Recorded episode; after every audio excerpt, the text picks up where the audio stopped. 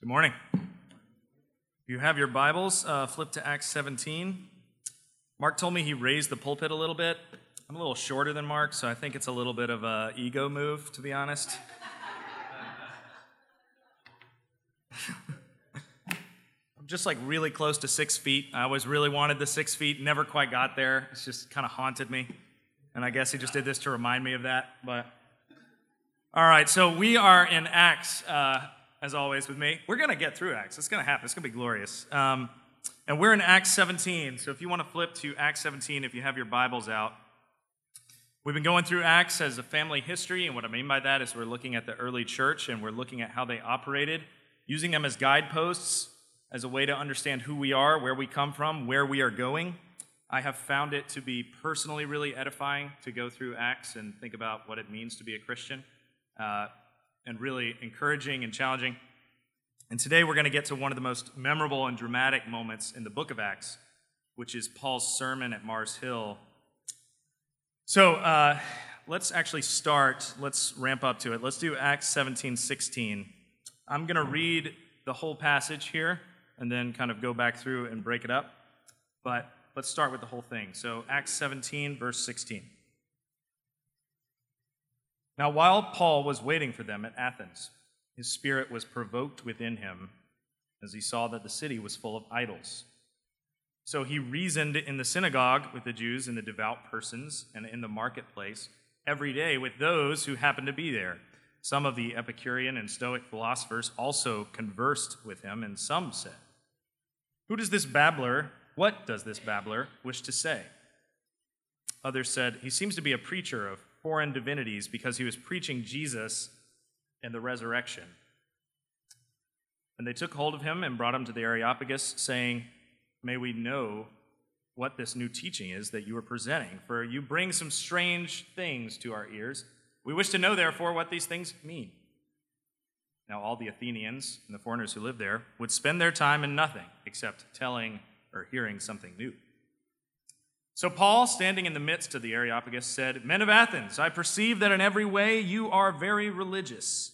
For as I passed along and observed the objects of your worship, I found also an altar with this inscription To the unknown God. What therefore you worship as unknown, this I proclaim to you the God who made the world and everything in it, being Lord of heaven and earth, does not live in temples made by man nor is he served by human hands as though he needed anything, since he himself gives to all mankind life and breath and everything. And he made from one man every nation of mankind to live on all the face of the earth, having determined allotted periods and boundaries of their dwelling place, that they should seek God, in the hope that they might feel their way toward him and find him. Yet he is actually not far from each one of us, for in him we live and move and have our being as even some of your own poets have said, for we are indeed his offspring. Being then God's offspring, we ought not to think that the divine being is like gold or silver or stone, an image formed by the art and imagination of man. The times of ignorance God overlooked, but now he commands all people everywhere to repent, because he has fixed a day on which he will judge the world in righteousness by a man whom he has appointed. And of this he has given assurance to all by raising him from the dead. Now, when they heard of the resurrection of the dead, some mocked, but others said, We will hear you again about this. So Paul went out from their midst. But some men joined him and believed, among whom also were Dionysius and Areopagite, and a woman named Damaris, and others with them. Let's pray together. Father, thank you for your goodness. We thank you that your word is living, that here today we hear that same sermon that Paul gave, and it preaches to us as well. Soften our hearts that we may receive what you have for us. In Jesus' name, amen. I have to start with a story. My wife has been listening to Paige Brown, who's a really great teacher, and she used an illustration that's just too good not to steal. So, uh, this is uh, illustration Paige Brown. She's a teacher in uh, Tennessee used very recently. Uh, it's a story maybe some of you have heard before, and it goes a little bit like this. This is a transcript of a radio conversation, apparently, between a U.S. naval ship with Canadian authorities off the coast of Newfoundland, Newfoundland in October 1995. I am suspicious that this story is not true, but it's so good that let's just, you know, ride with it. All right. Americans over the radio, please divert your course 15 degrees to the nor- north to avoid a collision. Canadians, recommend you divert your course 15 degrees to the south to avoid a collision. Americans, this is the captain of a U.S. Navy ship. I say again, divert your course. Canadians, no, I say again, you divert your course. At this point, Americans, this is the aircraft carrier USS Lincoln, the second largest ship in the United States Atlantic Fleet. We are accompanied by three destroyers, three cruisers, and numerous support vessels. I demand that you change your course 15 degrees north. That's one, five degrees north. Or countermeasures will be undertaken to ensure the safety of this ship. Canadians, this is a lighthouse. Your call. All right. I don't know. It's just awesome. Uh, okay, so uh, Christianity is ultimately a little like this, right? We are rolling full steam and we think we have a plan, we know where we're going, and we frequently feel like we're the ones saying, hey, change your course. Christianity in this scenario, God, Christ, the lighthouse. In the end, Christianity is ultimately kind of a direct confrontation. Either we use the lighthouse to guide us on our path, which is what it was intended for, right? The lighthouse was there to aid the ship as it's sailing, or we smash right into it and sink to the bottom. If this is true of us, it should affect the way that we talk about the good news, we talk about the gospel from the Bible. Our big idea today is simple is that the story of the scriptures is ultimately a confrontation. I know it's a little combative. I'm going to unpack it very slowly. But it's ultimately a confrontation. And this is what Paul is doing when he stands in here to preach. We're conditioned today to believe that the most important thing is ourselves. It takes 10 seconds looking at any advertisement or watching any news or doing anything to recognize that the most important thing is that we are masters of our own fate. But Christianity comes along with some stark realities that we're the ship and there is a lighthouse. As the Heidelberg Confession puts it, we're not our own, but we belong body and soul to Jesus Christ. So I think today that Paul gives us a true picture of what it means to present the story of Jesus, to present the gospel in a way that confronts us and calls us out. In so doing, he lays out a map of sorts of how we should do similar things.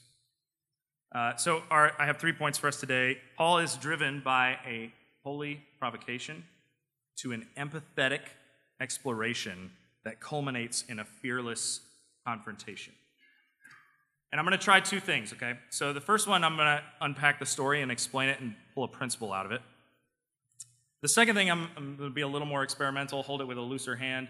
I want to try to imagine what it would be like if Paul, say, stepped into our culture, observed for a while, and tried to preach a similar sermon. What kind of things he would say. Obviously, that part of it uh, is not the scripture, it's my attempt to apply. So you're welcome afterwards. We can have some nice friendly arguments about what I've done, but here we go. So uh, I want to start with the holy, holy provocation. Now, Paul's in Athens. Uh, when I grew up, for some reason, I was a really big Greek mythology buff. I don't know if it made a really strong com- comeback when I was a kid, but I was really into Greek mythology. I've noticed too, if you know any young people, the Percy Jackson book series uh, has become really popular. Uh, Greek mythology is kind of still in the water. Greek mythology is so strong that a lot of the names are immediately recognizable to this day, right? Hercules, Achilles, some of the places, Mount Olympus, Hades, and on and on. And as a kid, when I read these stories, they had a little bit of an otherworldly feel to them. I think it was one of the first times I had kind of come up against a story where the story was made for an audience in a totally different place with totally different values and so as a kid, I couldn't, for example, it seemed to me as I was reading Greek mythology that every time someone was in some kind of trouble, they got turned into a tree. And this seemed, this seemed like it was supposed to be positive, like you're being pursued by something dangerous, but don't worry, the gods helped you, they turned you into a tree. And as a seven year old, I found this very disconcerting. Um, And while the Hercules of the Disney movie from the 90s surely fit the stories I was surrounded by when I went to the real Hercules story, terrifying, dark, awful, no seven year old should be reading that stuff. But Greek mythology was compelling and engaging and continues to this day. Right now on Broadway, there's Hadestown, which is a retelling of Orpheus and Eurydice. And every few years, it seems like another Greek mythology film comes out that does really well in the box office. But it's not just Greek mythology that has had staying power. I mean, Greece is the home of philosophy Socrates, Plato, Aristotle. I have Aristotle's Nicomachean Ethics sitting up right on, on my shelf. Many people will make the argument that human rights can find their start in somewhat in Greece and the government that they were running. In many ways, we would say that the ancient Greece, that as a civilization, accomplished about as much as we could ever reasonably ask from a culture, that it, that it was a, a peak. But when Paul enters Athens with all of its heritage, all of its glory, this is what stands out to him. Now, while Paul was waiting for them at Athens, his spirit was provoked within him as he saw that the city was full of idols. Now, I've been to Athens, and part of me when I read that is like, come on, man, at least enjoy the sights, you know, eat some good food. The Mediterranean food is fantastic. Let's go, Paul. But ultimately, what Paul sees is he sees all of these religious rituals poured out in the wrong direction and it burns him up inside. And I wonder if, as he saw Athens and the people in Athens, he saw a reflection of himself. We think about the story of Paul. He comes along and he's highly intellectual, he's highly trained, he's very zealous, he's very earnest as Saul, but in the total wrong direction, dedicated to the persecution of Christians, even and he has this confrontation with the living God and about faces. And as he enters into Athens, I wonder if he sees his story writ large, full of intellectual promise, praised by the world, full of accomplishment, and in the wrong direction, in need of meeting the living God. So I've, I've tried to picture what Paul would see if he walked into New York City. And I'm, I'm not doing a Long Island v. New York City. I'm just us generally. I think our, our sins are pretty well shared. What would provoke him, you know? What would, as he wandered around, what would make him cry out, you know, to God be the glory? We're at this really bizarre point in human history, I think, where if you took somebody from the ancient world into New York City and, and they just looked and they saw all the advertisements, and all the faces and the beautiful bodies put up on the screens and the billboards. I wonder if they go, oh, are those the gods that you worship? You know? And in a way, the answer would have to be a little bit yes and no. You'd have to say, well, those images aren't gods per se, but they're supposed to represent the kind of people you could become if you work hard enough and buy the right things. Well, so do you make sacrifices to those images? And you'd have to say, not in the way you mean, but yes. You won't believe the kind of sacrifices we make to these images. In the modern world, we're all just trying to become worthy of the worship we think we're entitled to. Now, imagine if that endless flood of advertisement and social media didn't make you feel inadequate, which is what it's supposed to do, right? It must have made you feel just inadequate enough that you don't give up hope, and you do feel like that $5 shaving razor will make you a better person. What if, instead of making you feel inadequate, it did what it does to Paul, which has caused this kind of holy provocation, this kind of stirring of the Spirit?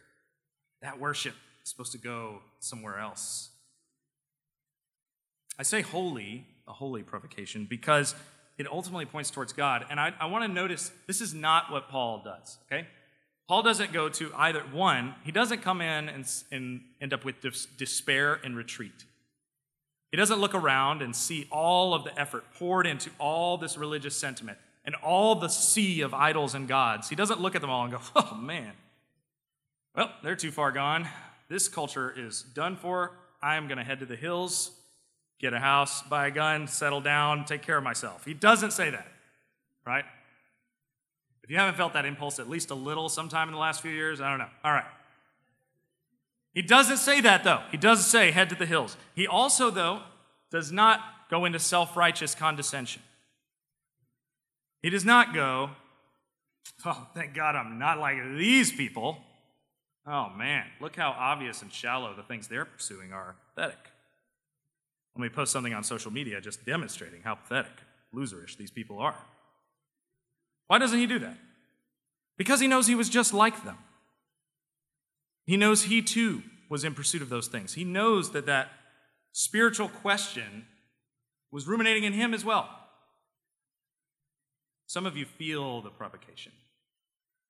You feel that we're pouring so much into things in our God that should go his direction. Feel it.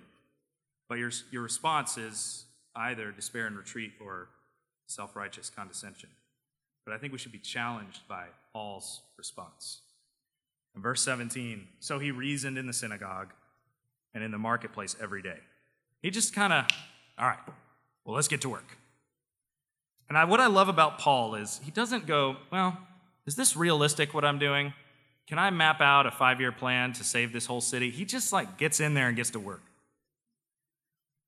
So he engages, and he engages in both spheres. He engages in the Jewish synagogues, he engages with religious people, he engages with the Athenian marketplace, place where all the philosophical ideas are tossed about.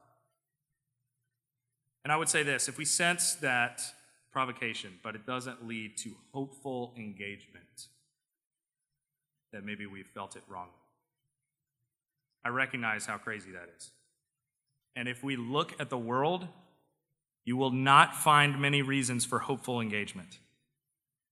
But that's not what we look to. We look to Christ.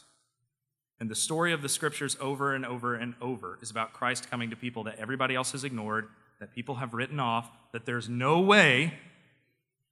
And he engages, hopefully. He seeks out the true worshipers. We live by faith, not by sight. And so, this holy provocation that leads to expectant engagement. What are we expecting? We're expecting what Paul's expecting that God is working, that God is seeking the true worshipers, those who seek, worship Him in spirit and in truth. And He's expecting, I'm going to find some of them, which He does. So, we have that. One, holy provocation. Two, we have an empathetic exploration. So, uh, big picture, he ends up we're going to get into how he gets there. But he ends up being drawn into Mars Hill, where he gives this big sermon. And uh, it's just, this is, if Paul were a normal person, I feel like he'd be really intimidated by this moment. But we've spent enough time with Paul to know that he's just not intimidated by anything. Uh, he's a bold dude. And he gets dragged into this place with no, I, I would suspect, hardly a sympathetic ear. He is alone. And he has also been through many experiences just like this that end with him getting beat. All right? Uh, it would be very reasonable for him to go, oh, not again, you know? Uh, I, every time I end up standing in front of a very large audience, stones come towards my face. So maybe I should quit doing that, right? He doesn't do that. He stands in there. He delivers the sermon, a praise to the Spirit working in Paul in this moment. And he starts here. Let's look at verse 22. He starts by saying this. So Paul, standing in the midst of the Areopagus, said, Men of Athens, I perceive that in every way you are very religious. For as I passed along and observed the objects of your worship, I found also an altar with this inscription to the unknown God. He starts by proving that he is an expert in the people he is speaking to. He starts by proving that he has paid attention and he has listened. Uh, when I was in college, um, there was every year some very, very, uh, I don't know how to say it, almost cult like kind of evangelists would come to our campus and they would have the signs and the billboards and can, you know, yell out terrible things to people as they were passing uh, and it was always very dramatic. Weirdly, it also provided a lot of opportunities for talking to people about the actual gospel, as people would ask, like, is that really what Christianity is about? And one time, in my naivete, I decided to approach one of these people and discuss their methods. This was a mistake, uh, and I was called all sorts of terrible things. But one of the things that those people, what they were communicating was they did not care about the people on that campus. They had not taken any time to learn about University of South Carolina students. They had not taken, they did not want to love. They wanted to just condemn, right? And Paul doesn't start this way. He starts by, I've been paying attention to you, and you're really religious. You care very much about worship. You desire strongly to worship something. So much so that in your fear that you have failed to worship rightly, you've set up an altar to an unknown God. Now, at this point, when he starts this way, I imagine that the audience hearing it goes, Yeah, that's fair. That's right about us. He has said a true thing. And the other thing he goes on to do is he quotes two of their poets, uses their poets in support of his argument. He's read the things that they are reading, he's well schooled in this. Francis Schaeffer used to say this. He used to say, if he's a, a great evangelist, he used to say, if I have only an hour with someone, I'll spend the first 55 minutes asking questions and finding out what's troubling their heart and mind. And then in the last five minutes, I'll share something of the truth. Now, those five minutes are really important. It wasn't a full 60 minutes of listening, but don't miss the point. There was 55 minutes of listening, asking real questions. Do you know how many people are just never listened to and never have meaningful, incisive questions asked about their lives? It is really powerful to have that experience. And you know what I'm talking about. When somebody starts really asking real questions about you, it's like, it's not, I don't think it's a narcissistic thing. I think it's, I think it's a relational thing that's very powerful. Uh, I read a, Chuck Klosterman has done some reporting, he's a reporter, and he talked about how amazing it is when he's in interviews with celebrities or famous people, how much people will reveal. He's like, You know, I'm writing all this down right? It's going public. And he ultimately just decided people are so desperate to be asked to have meaningful conversation that they'll take it wherever they can get it, even if it's a reporter that they're not going to see ever again, right?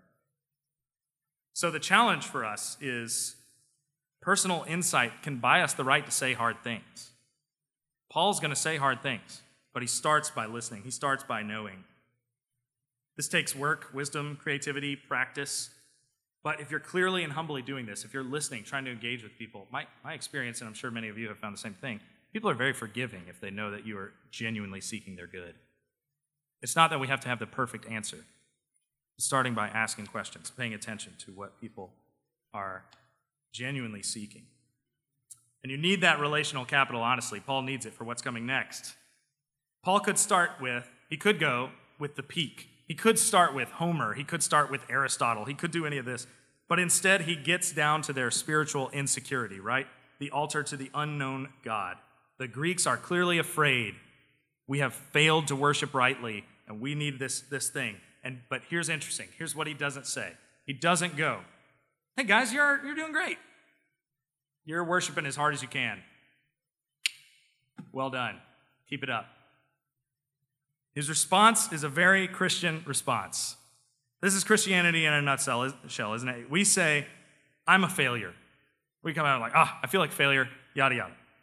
And the Christian response is, no, no, you're great. The Christian response is, well, yeah, but you're a loved failure, and that makes all the difference, right? That's the difference. We say, I feel inadequate, I feel all this, and Christian response is, yep, yep, yep, totally. But loved, it's worse than you think. You're more inadequate than you thought. You're also way more loved than you thought. Paul is a message here is he saying your insecurity that you've missed something is right. And it's way worse than you think. You haven't just missed a God, you've missed the God. Later in verse 27, Paul describes the Athenian religious impulse. This whole beautiful, incredible religious explore, you know, uh, sorry, demonstration of religiosity. He describes it as someone kind of feeling their way through a dark room. Tim Keller is famous for saying, We're more sinful and flawed in ourselves than we ever dared believe, yet at the same time, we're more loved and accepted in Jesus Christ than we ever dared hope. That's Paul's message. Your insecurity is right. You have failed to worship rightly. But the truth is better than you could imagine. Paul isn't there to reassure the Athenians, at least not yet. So if we're going back to Paul in New York City, let's apply the reasoning here. Alan Noble, uh, he teaches at a college. He's just written this book called You Are Not Your Own. It's really brilliant. Um, I highly recommend it. He's laid some groundwork for this, and I've been testing it out on my students over the last few weeks. So if Ella Middlecoff goes running out screaming, that's why. Uh, Noble argues that there's been a shift kind of in our experience. Is that about 100 years ago, the primary reason people would feel depression was for particular failures and religious guilt. You would feel depressed because there was a standard that you were supposed to live up to and you didn't. You failed a neighbor, you took advantage of somebody when you shouldn't have, you did this or that. But that now the dominant reason people feel depressed is a sense of inadequacy, just not living up. The world's impulse is to say, Oh, you're fine as you are. And weirdly, the Christian response is, as I've said, you're more inadequate than you realize. And weirdly, this becomes comforting. Now, notice what Paul doesn't do. He doesn't come in and promise something God doesn't promise. See this on occasion. There's a dangerous and insidious thing we can do when we're talking about Christianity. We can saddle up with people and say, I see that you desire perfect physical health or perfect emotional, mental health, or career success, and with God, you can get those things. But do you see what just happened? With that claim, God has been turned into a tool for accomplishing our own desires. He just becomes another technique 10 ways to get in shape, five ways to have better romance. He just becomes one of the ways. My suspicion is, as I observe some students who are Christian in high school and then not when they're in college, sometimes I think it's because they do this. Dear God, get me into that great college, give me that A plus, give me that thing, and God ultimately turns into an instrument and not Lord. One of my students in the last two weeks, I presented him with this idea what if you weren't motivated by fear and anxiety or inadequacy? What if you were motivated by divine acceptance? You know? What if you didn't study because, like, ah, I'm, if I don't, I'll be a failure? Or what if you didn't post that thing on social media because I have to matter, but instead you just were driven by the fact that deep, deep down, God accepts you. And the student said, But if I were to let go of my fear and anxiety, how could I be sure I would reach my goals? Fear and anxiety has been pretty good so far. It's gotten me the grades. I know it's hard, it's painful. I don't enjoy being myself, but it's gotten me the grades I want. It looks like it's put me on a trajectory to the life I want. But do you hear it in the question? Divine acceptance sounds lovely, is what the person is saying. What I wouldn't give to wake up and feel in my chest that I was loved by the most holy God. But would He help me get what I want? The way of Christianity doesn't just give us a new way to get the same old things, it reforms our hearts and it reforms our desires. Let go of the fear and anxiety you use to succeed. And yeah, you may lose that success. You may. This student chooses to reject fear and anxiety and choose divine acceptance. Maybe they wake up one day and go, I don't know if getting into Harvard's as big a deal as I think. Maybe the desire does change. But what you'll gain, you'll wake up and realize you don't need the likes or the approval or the performance or the awards or all the dumb trinkets in the world that say, You're worthy because you have the Father's divine love, and what else do you need? So, Paul doesn't cheapen God by turning him into a means to a pathetic end. We need to be careful we don't do the same thing. And we don't reassure apart from the reassurance of the gospel. What is my only hope in life and death, says the Heidelberg Catechism? That I'm not my own, but belong body and soul to God. All right, so let's wrap it up. We have this holy provocation, we have an empathetic exploration, and then we end with this fearless confrontation. Now, I want to, I'm, I'm jumping around, like I said. I want to look at verse 18. I want to show, like, what got Paul into this position in the first place was this passage. Some of the Epicurean and Stoic philosophers, there's so much to get into in this passage. I could spend like a long time talking about the Epicureans and the Stoics. It's really interesting and I have to skip them. I'm sorry. But if you want to talk to Mark about it, he'd love to do it. All right. Some of the Epicurean and Stoic philosophers also conversed with him, and some said, What does this babbler wish to say? Others said, He seems to be a preacher of foreign divinities because he was preaching Jesus and the resurrection. All right, people understand that he is saying something new and potentially even offensive. They understand this. And this is an important part of this. What he's saying, big picture, is he has to, to proclaim the gospel, he has to say that what they're doing is, is wrong. That while their spiritual question is right, and that's important, while their spiritual question, their desire for worship, there's, there's, there's shards of goodness there, there's shards of truth that he's picking up, their application is wrong. The entire field, gods and statues and temples, the entire culture that comes with that, all of the money made off this system is wrong. This is a bold claim, right? I think if we are correctly presenting the gospel, it will offend us, engage us, and potentially convert us. But it will do those things. It'll stir it up.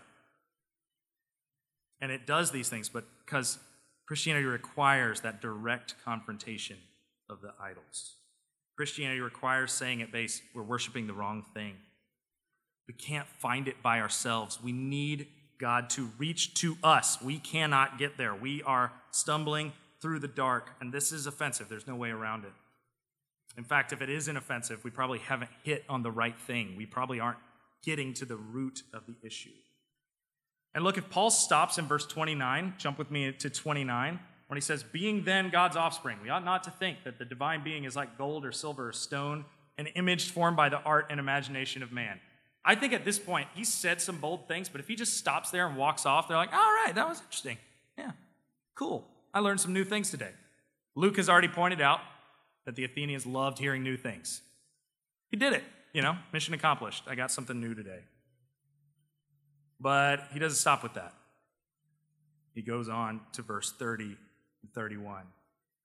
The times of ignorance God overlooked, but now he commands all people everywhere to repent because he has fixed a day on which he will judge the world in righteousness by a man whom he has appointed, and of this he has given assurance to all by raising him from the dead. Now, when they heard of the resurrection of the dead, some mocked. He goes for it. You'll occasionally run into arguments like, oh, yeah, well, of course people believed in the resurrection back then. They were dumber back then, and this is just what they did. Evidence to the contrary. The resurrection has always been a crazy thing. There was no time in history where you're like walking down the road one day, you see a dead squirrel on the ground, and as you're coming back, dead squirrel's gone, and you go, oh, it's resurrected. Nobody did that in history, right? People know how death works. Find that argument to be very arrogant. Only modern people know that resurrection is weird. Uh,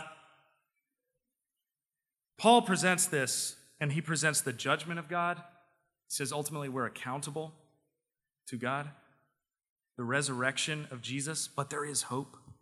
We are more inadequate than we realize. But God has made a way through the death and resurrection of Jesus and the call to repent. And our response is to submit to this Lord with our whole lives. And this isn't something Paul has invented. If you're doing an honest reading of the scriptures straight through, it takes a hot six chapters to get from God created the Garden of Eden and everything is good, to we rebel so badly that at one point in Genesis 6, it says, The Lord saw the wickedness of man was great in the earth, and that every intention of the thoughts of the heart was only evil continually. And it says it grieves God. It's not hiding it. The problem from the very beginning is that we have rebelled against a just and holy God. That is the problem of the scriptures. It's all there. And the answer is in Jesus. Paul isn't making this up. He's picking up the dominant thread that runs through the entirety of the scriptures. If we ignore this or we miss this, we've missed the hard things, and I think it means we miss the good news as well. you find yourself saying, I'm not really sure why Jesus had to die. I think we're starting to miss what's going on. Is that we have rebelled against a holy and just God, and it's only through Christ that we return to Him. So, for a modern audience in totality, let's go back to Paul in New York City.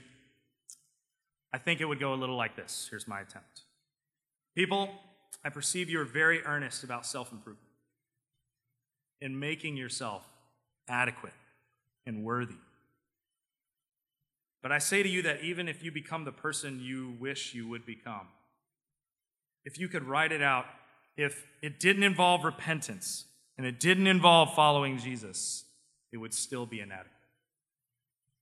If you had no toxic friends, you made perfect grades, you worked out, you were very good looking, everyone thought you were funny and wanted your opinion, you were great at work, you got promotions, you were uncancelable, it wouldn't be enough.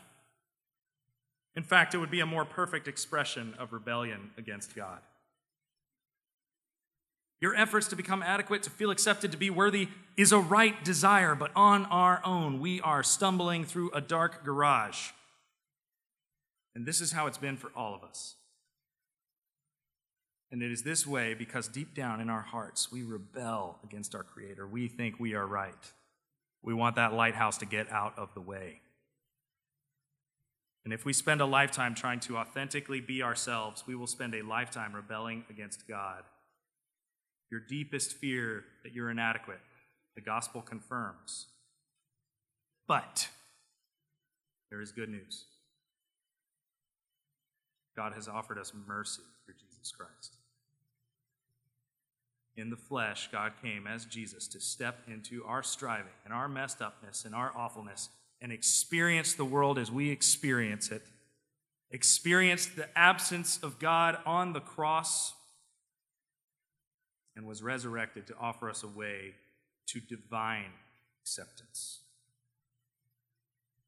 He calls to us to repent of all our self focus and our desire to turn over everything about ourselves our work, our loves, our romance, everything to God. You may never get what you want in this life, but through Christ, you can enter into something greater a relationship with the most holy God. I have to end by pointing this out. Paul didn't care ultimately what the rebellious Athenians said about him. Look what happens in 32 and 33. This is just a, a, a trend, right? They mock him. But others said, We will hear you again about this. So Paul went out from their midst, but some men joined him and believed. And then there's a list rightly said, the gospel is offensive, calls mockery. It's crazy. That resurrection bit, it's crazy. We're in it so much that sometimes I think we can't hear it with fresh ears, but it's tough. We believe some amazing things. But I suspect that a lot of us in this room believe those things. And I, I, I know believe these things because, like Paul, we've encountered the living God who is holy, good, and has reached out to us in our inadequacy and said, Through me, you are adequate. This is my son, this is my daughter, with whom I'm well pleased. And every Sunday, when we rest on the Sabbath, we testify to the fact that we are good enough because of the acceptance and divine acceptance we have from the Father. We don't need the trinkets that the world has to provide. So, uh, the last thing I would say is if you are in Christ this morning but feel the weight of the inadequacy, if you look at the social media account, if you look at the billboard and it makes you feel low, like you can never live up, God's message to you is through Christ you already have. Through Christ you already have. If you have not decided to follow Christ, let me say this Jesus is a good Lord who loves his people, and apart from him, we just stumble through the dark. Call us to repent and turn to the one who loves us and came for us. Let's pray together. Father, I thank you for your goodness. We feel the weight of our inadequacy and our failures. We know that in Christ we are fully loved. Help us to live out this love and acceptance that we have. All the doubts come from the tempter that threaten to tell us that we are not adequate before you, put those away, Father. May the testimony of Jesus on the cross and his resurrection be enough for us. Thank you that one day we will hear those words, Well done, my good and faithful servant. Thanks to the blood of Jesus. In Jesus' name.